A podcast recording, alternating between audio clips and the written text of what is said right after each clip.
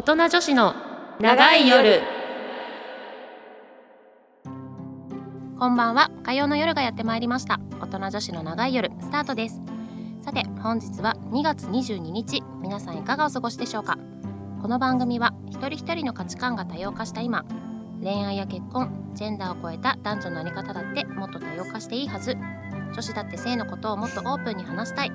そんなリスナーから寄せられた性にまつわるお悩みや社会問題について私たちなりの見解で自由にしゃべりながら全てのオーバーアラフォー女子が自分自身の心と体を解放し自分らしく楽しみながら生きていくべく皆さんの明日が少しでも前向きになれるようお手伝いをするちょっと大人な女子トーク番組ですお相手はバツ2シングルマザーのマサルとなんだろう、今年はやけにエンジェルナンバーの放送日が多いと思っている相沢京子と、コインランドリーに洗濯物を乾かしに行ったら近所のおじいちゃんにまた楽してんなと怒られました。レイでお送りいたします。相変わらずじじじじい余計なお世話だいいじゃねえかコインランドリー使ったって使ったっていいじゃねえかいいじゃねえかー仲良しよ、仲良しのおじいちゃんよ。面白そう。また楽あいるしてんだねまあでもねなんなん使うよそれも偏見よ、偏偏見。見よね。そうよ偏見、ね。あ、へそう。そうだ、本当そうだ。楽してるって。ほんとそうだ。大変だ、持ってくのだって重いから大変なんだから。はそうだそうだそうだ。よ。よ。できれば自分家で乾かしたいんだから。乾かしたいわよ。そう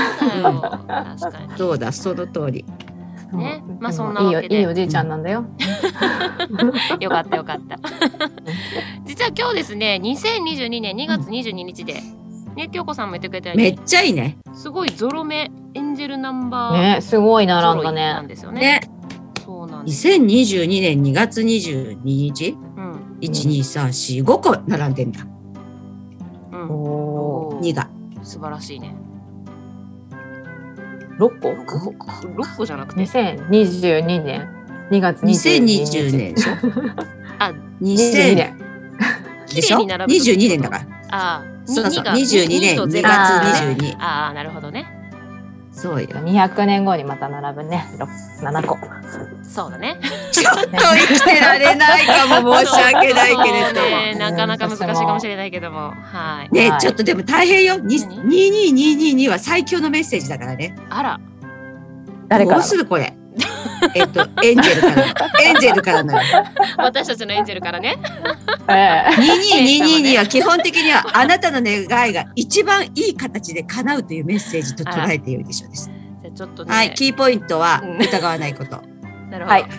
ちょっとねディレクターが早くしろっとして早くしろって言ってるから。ちょっと一旦オープニング切るよ。一旦オープニング切りますはいねはい。はい。はい。はい、今日はね4週ということで、えー、とフリートークでお話ししていきますので最初に1曲聴いていただきたいと思います。ママスパパスで夢のカリフォルニア。大人女子のちょっと気になるあんなことやそんなこと。大人女子の皆さん自分自身のこと自分の体のことどこまでちゃんと知っていますか？このコーナーではリスナーから寄せられた性に関するお悩みや気になっていることを紹介し自分の心や体について知り自分自身を大切にしていくためのお手伝いをしていくコーナーです。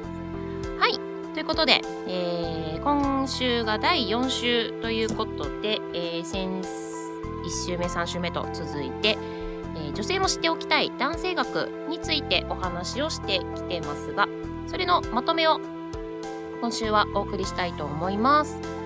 えー前々回第1週目では男性学とは何か何をもって男らしいとするかについてお話ししましたし前回は、えーそこから踏まえて男性が抱える生きづらさについてお話ししてきました、まあ、結構ですねあのー現代社会の男性も大変じゃないかいっていう感想を持ったんですけども京子さん。いかがでした？大変もうそうやって男性っていうくくり、くくっちゃいけないって思う。そもそもね。そうそうそうそう。一人一人を見てうん。かける言葉を考えないとといけないなって思った。そうなんですよね。ねれいちゃんはいかがでした？えねえちょっと本当自分が反省しなきゃいけないなって 思いました。そのね。そう。男の人にこう強さを求めすぎたりとかしてるんだろうなって。でもちょっと求めたくもなっちゃう気気持ちはあるからね。うんうん。まあ、そんなわけでですね今回も、えー前回の続きとしてその女性を知っておきたい男性学についてお話をしていくんですが、えーまとめをしていきます。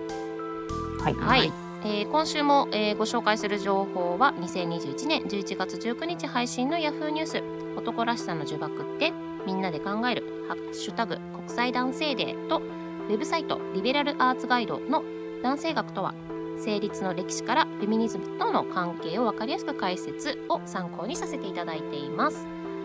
はい、えー前回の放送では男性が抱える生きづらさという話をしましたが実はこれ結構問題もはらんでいるんじゃないかっていうお話なんですね。うんなぜなら男性自身が内面化した男らしさに縛られて身動きが取れないという悩みを持つ男性も最近では少なくないそうなんですね。えー実は11月19日まだちょっと先ですけれども国際監視、えー国際男性デーという日になってましてこれは性の平等と男性の心身の健康と幸福を願い設立されたものなんですが日本では男性のアルコール依存症や過労死は女性よりも多く自殺者は2倍に上るそうでその背景の一つとして指摘されるのが男らしさの呪縛なんだそうですね。まあでもイメージちょっとやっぱありますよねうん男性の自殺者の方が女性よりも多いっていうのはちょこ。ちょこね聞いたりもするので、うん。それの原因がその男らしさの呪縛だったりするんだなと。えー、深刻な問題だね、これは。そうなんですよ。深刻だよね。うんうんでまあこれもそのね一概に言えるわけじゃないですが一般的に男性の方が女性に比べてこう人に気軽に相談ができないしにくいだとかうんこう一人でこう全部を抱え込んでしまう背負い込んでしまうっていう性質が強いように思うんですけれどもこの男らしさっのはあくまでも人から見られた時の印象であって男らしさを意識せざるを得ない場面が男性は会社や家庭でも多いんじゃないかなとちょっと思ったりもするんですよね。いわゆるこの男らしいという鎧を脱ぎづらいというか、うんまあ、そういうねのがあるんじゃないかなと思うんですけどこのあたり京子さんいかが思います？まさしくその、なんだろう、今言った気軽に相談できないとかうんうん、一人で抱え込むって、うんそれも実際はよくわかんないけどさ、その社会の刷り込みのような気がするんだよね。男はううんん。黙って仕事をしろとかさ、うちを言ううなとかさ、うんうんそういうのがあるから言えなくなってう、んそう。そう、それこそ鎧をずっと着てなきゃいけないっていうことなんだろうなって、そうね。なんか思っちゃった。うん。そう。れいちゃんいかがです？ね、確かにその男性が弱音を吐くと周りの目がね男のくせにとかうん。あ、いうのはそうそうそう。強いよなと思います。うん。うん。そう。やっぱりその会社で置かれてる立場もそうでしょうしでうん。今度家に帰ったら家に帰ったらやっぱりね男性は割とこう一家の大黒柱としてお金を稼いでこなきゃいけないみたいなところもうん。やっぱりこう根強いというかうん思いうん思い込みっていうかまあね実際そういうケースの方が多かったりはするのかもしれないですけどもそういうプレッシャーっていうのが大きいのかなとはちょっと思いますよね。うん。えー全然大きいと思うよ、全然。だからね女性がこうんう受けるプレッシャーの質とはまた違ったりとかうんする感じですよね。うん。なるほどね。弱音を吐けないっていうのはあるなきっとうん。かっこ悪いとかいうのも自分の中にもあるんだろうね。うんそうだろうね。あるしさ、うん女性って外でこう発散できるそうそうそう女性うんっていうかうさ、ん比較的そういう人が多いかなっていう。うん、結構コミュニケーション取る性質が強いですからね。やっぱりその太古の昔はやっぱりねコミュニケーション取ることで家族を守ってたっていう横のつながりが女性は結構上手だったりするうん。けれども、男性はやっぱりその狩りっていうね仕事があったから、情報とかっていうことではなく事実をどう見極めるかどんな危険が来てるかみたいなそういうことをね、うん。見ていかなきゃいけなかったりしなきゃいけないのでやっぱそういう性質の違いは若干あったりするのかなとは思いますよね。思うよね。で、まあ、この実際男らしさの是非については様々な意見はあるそうなんですね。まあ、例えば、えー、経済的に不自由ない生活をさせてくれた父をかっこいいと思うし自分もそうなりたいという肯定する声がある一方で、男らしさは男性同士の関係性の中でもプレッシャーになっていることを懸念する声もあるようなんですね。また、えー、違う意見として男女である前に自分らしさを大事にするべきだという意見や男性が強くありたい女性が美しくありたいということまでタブーになるのは行き過ぎているなど性差に対する考え方も様々ですということでまあ本当にねこればっかりはあのー、一つに男らしさっていうものを一つに決められないなっていうのはありますし、それこそ人それぞれがねどういうものを目指すかどうしたいかって違うので。難しいところもあるのでやっぱり私たちがこう周りがこう一つのこうイメージを作っちゃいけないんだなっていうのはすごい思いますよね。うん、うん、一緒くたにしちゃダメね、うん、みんな。そうですね。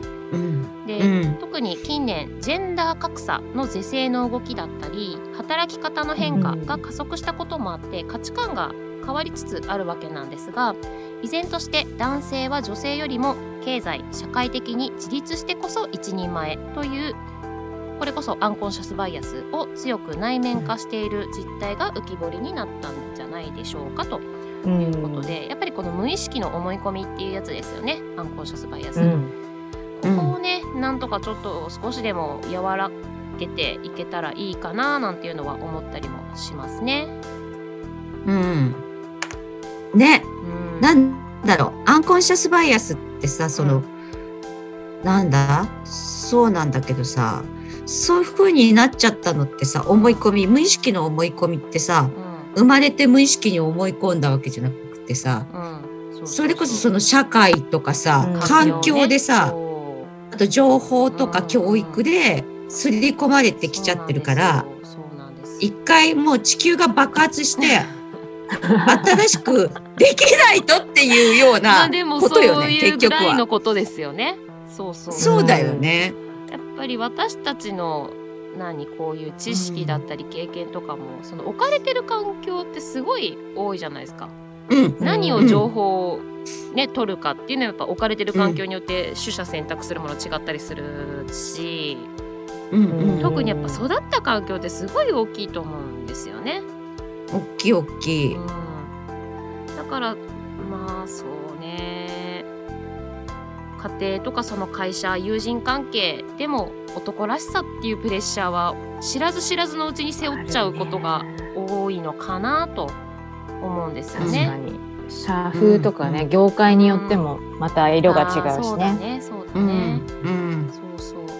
うん、なんかそう、うん、男性、まあ、全員が全員じゃないのはもちろん前提に置きながらですけどもまあ男性もそういう生きづらさを抱えてるんだよっていうのをこう女性であるこう私たちがちょっとこう知っておくだけでちょっとそこの女性の意識が変わるだけで男性も女性も、まあ、男性女性にこう、ね、分類されないまた別のこうセクシャルに対しても生きやすくなるんじゃないか。っていうことは言えるんじゃないかなと。思うんですよね。今回ちょっと思ったのは、その通りだわ。プレッシャーがすごい強いんだなっていうのを あの思ったんですよね。うんうんうん、家庭だったり会社だったり友人関係だったり。であと個人的に思ったのが、うん、このセックスの時にもこのプレッシャーは似たようなことが言えるような気がしているんですけれども、確かに前回のね。ねそうそうセックスレスでも出てた。セックスレスのね。そうなんですよ。必ずしもあれもプレッシャーか。そうそうにあのセックスイコール挿入みたいなことは思わなくていいっていうのをこの女性の方からこうフォローにならないようにね そこはちょっと注意しながらだけども、あのねこうくっついてるだけで幸せだよっていうのをちゃんと言えると男性はもっとリラックスできるから、セックスレスにもなりづらいのかなとか。うん、で結構女性の方が求めてほしいみたいなことをね、うん、思う方もいらっしゃるかもしれないんですけど自分からも求めに行きましょうよと。いうことね、うん。うん。求めてもらうばっかりをもね望むんじゃなくて、うん。あとはそのね射精しなきゃいけないわけじゃないよっていうところうんその辺なんかはちょっとねあの意識が変わるだけで違うんじゃないかなとはちょっと思いましたね。全然違うよ意識が変わるとうん、言葉が変わってくるから全然変わると思う。確かにうん、だからさ、セックスイコールうんうん裸で抱き合うに変えればいいんだよね。ああでもそういうことですよねきっとね。うん。うん。そしたらプレッシャーないもんね。そうねそうそうそううん。確かに。でもっとハードルを下げればいいんですよね。あ、そうそうそうそう。うんうん高いんだよね、だからね。高いんですよ。うん。そう確かにそれはあのーいいハードルの下げ方ですよねきっとね。そうね。そう。だってさ、うんピストン運動をさ、100回しなきゃいけないとか思ってるわけじゃん。だから辛いなさそれは辛いな辛いよ大変だよ。辛いし、やられる方も辛いよ、多分。そうそう受けてそうそこで言うと受けてる側もまあまあ辛いからね。ね。辛いよね。そうね。そうなんですよ。そうだよ。こういう本音がやっぱ言えることが大事かなって思いますよね。うん。ね、なかなかね。だからなかなかそういったとこは、ダメだよ、日本はさ、言っちゃいけない感じだからなかなか言っちゃいけなね。いっていうねタブー視されている。うんだこれも環境ですよね。いや、そうなのよ。うんだからもう本当にね爆発しないと。ダメが。地球が死んじゃうけど、すごい私すごい。ことを申し上げてますけども。まあでもそれぐらいのインパクトがないとなかなかこラジオうガラッとは変えられないね。何何？そうだよね。爆発したらラジオどうなっちゃうもう元も子もないわよ。う。ないよね。そうなんね。いや、本当そうだわ、でも。う。うんん。だまあねあのまあみんながみんなじゃないけどちょっとそういうね男性もプレッシャーを感じてるんだよ、大変なんだよみたいなのを女性が分かってあげることでね、やっぱりこう、包んであげれるというか包容力というかね、なんかちょっとこう、そういうことで男性がプレッシャーを感じずに生き生きとこうね、うん。生きていくこともできるんじゃないかなと。そうだ。お互いに歩み寄ればいいねうまくそうそうそうそう発そう。揮して。そうそうそうそうそうそう。でそういう男女の関係がうまくいけば、ね、基本的な人間関係だってうまくいくでしょうしうん。会社とかね間違い家庭。もそうでしょうしね、だからやっぱそういう一人一人をちゃんと見てあげるっていうことがやっぱり大事なんじゃないかなとは思いますよね。男らしさよりもその人らしさをまずねいやー探してあげた方がいいいいこと言ういいこと言っちゃった今。もう一回もう一回言おうか？もう一回言ってもう一回もう一言って回言っとこうか。まとめようか。いやでもそうそこなんですよね。男女である前に一人の人間だということですよ。みんながね。そういうことですよ。いそういうこと。ろんな人がいますから。そうそうそう、うんから。こやだなんか重い重すぎるいろんな人がいます。からまあでもそうそう。あの一括りにねもうできないよね。この世のそ中こだよね。うん、なんかどうしても一括りにしがちだししたくなっちゃうのもわかるんですけど、で実際私たちもね、うん。こういう話トークの中でね男性って女性ってみたいなことよく言っちゃったりはするんですけども、うん。うん。あくまでもそれはこう一考え方一定説だったりするわけで、全員が全員そういうわけじゃないですしね。そう。で一部分だから。そうそう女性として思う一部分で、ん。他が全部そういうわけじゃないから同じわけじゃないから、そうそうそうですね。う鵜呑みにしないでほしい。それもそれで無責任。公共の電波使って 喋っておきながら鵜呑みにするなっていう。何度も無責任な感じもしますけど。あまあまあでも自己責任でね。あの受け取り方は人それぞれということで。ええ。まあわかねりました。そうそうそうそう、はい。まあそのなんていうんですかね。男らしさっていうことを結構あの今月お話ししてきましたけども、まあ、その定義としてはもうこれは時代や社会によって異なるっていうことなのかなと思うんですよね。うん。で、はいあの男性男性学の研究をされている高田中俊之さんという方がいらっしゃるんですけども、まあ、その方から、えー言わせるとまあ、その男らしさの定義っていうのはやはりこう時代や社会によって異なるよと。ただ社会的な地位の達成など勝利を求められる傾向があるのは事実ですとそれを踏まえると男らしさとはある社会において競争を優位に進めるために求められる特性と定義できる。現代の日本社会では家族を大切にする優しい男性が評価されていることからも分かるようにかつてよりもスマートな男らしさが優位になりつつあると考えられる。でも論破に象徴されるような言葉の暴力が称賛される風潮もあり簡単に結論は出せないといやー。大変ね。スマートな男らしさって大変ね。いや大変だよさ。だって。なんだっけ？イクメンとか流行ったじゃん、うん。イクメン、ね。うん。あれさ無理してやってる人もいっぱいいたよね。いるね。で今はもだうからそれ。育児に参加することが当たり前みたいなねうん。風潮にも今なってきちゃってるしね。